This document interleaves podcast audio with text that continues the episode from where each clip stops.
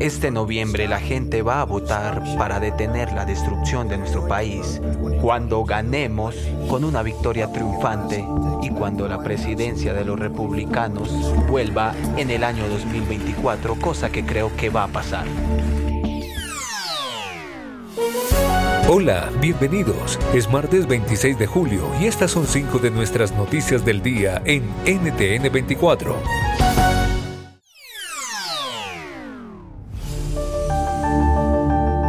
Escuchaban al expresidente de Estados Unidos, Donald Trump. Hoy regresó a Washington por primera vez desde que dejó la presidencia para participar en un evento organizado por un instituto de políticas conservadoras. Este discurso coincide con la movilización de otras figuras del Partido Republicano que hacen eco de cara a la nominación presidencial de 2024. Y también ocurre días después de las revelaciones de la Comisión del Congreso que investiga el asalto al Capitolio el 6 de enero de 2021. El analista político Juan Carlos Hidalgo nos ofrece contexto.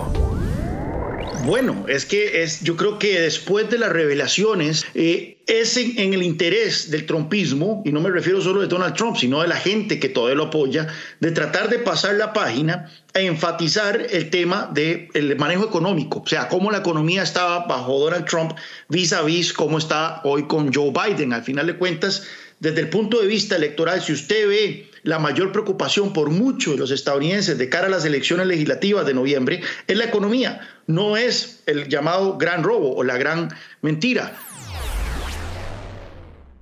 Can you remember a time when you thought someone you disagreed with might actually be right? In the new podcast, You Might Be Right, former Tennessee governors Bill Haslam and Phil Bredesen pose that question to guests like Paul Ryan, Al Gore, and Judy Woodruff. Come for the stories Stay for the substance and expert insights into some of the most challenging issues facing the country, including affordable housing, crime, and education. Listen to You Might Be Right, a new podcast from the Baker School at the University of Tennessee, available wherever you get your podcasts.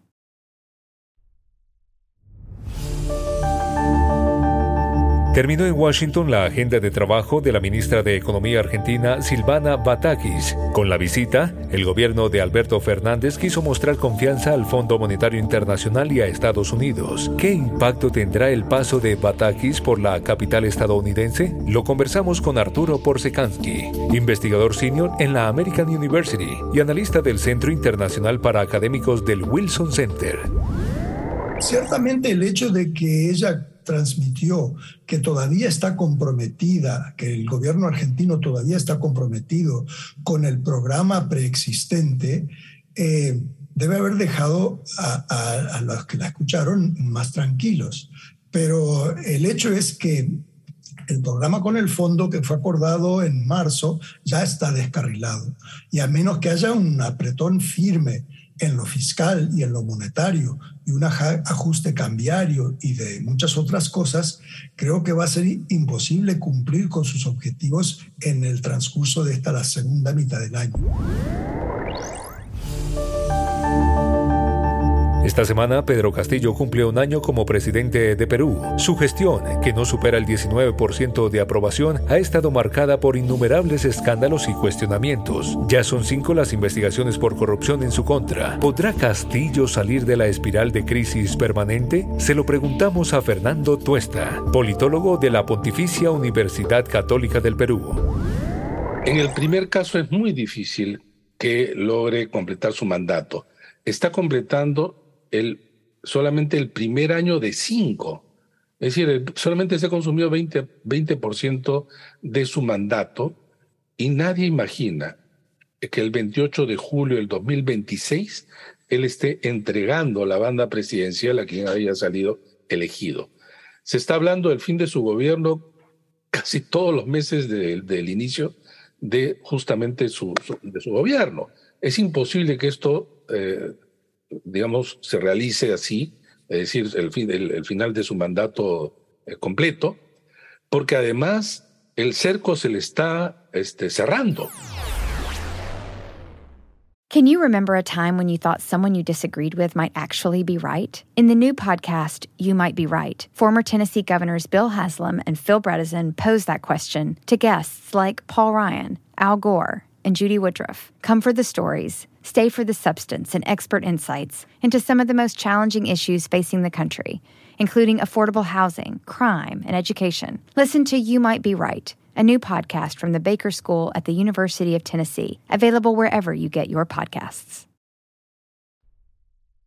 Es un momento difícil en la lucha contra la criminalidad, es un momento difícil para las familias de nuestros compañeros los policías de Colombia. Seres humanos sencillos y humildes que vienen de todos los barrios, que vienen de todos los municipios de nuestro país, que son líderes comunitarios, son líderes de la sociedad, eso es lo que es un policía. Preocupación por el denominado Plan Pistola en Colombia. Ya son 34 los uniformados asesinados este año, 25 de ellos por el Clan del Golfo, organización delincuencial dedicada al narcotráfico. Sicarios de la estructura criminal están recibiendo entre 5 y 20 millones de pesos en moneda local por cada policía muerto, según las autoridades. Sobre la gravedad de la situación conversamos con Jairo Libreros, analista en temas de seguridad. Dentro del mundo criminal, ellos esbozan diferentes argumentos para justificar no solamente su vida criminal, el oficio delictivo, sino de manera particular adelantar este tipo de, estrategias eh, violentas que afectan la seguridad y la institucionalidad en Colombia. Algunos analistas consideran que el tema de la distribución de las rentas ilegales relacionadas con el narcotráfico, con el tráfico de personas, con el tráfico de armas, eh, hace necesario, según esa visión criminal, tener una policía claudicante, temerosa, encerrada en los cuarteles o por lo menos en las estaciones de policía, que no tengan paz y de manera particular para asustar a la sociedad civil que está en medio de ellos.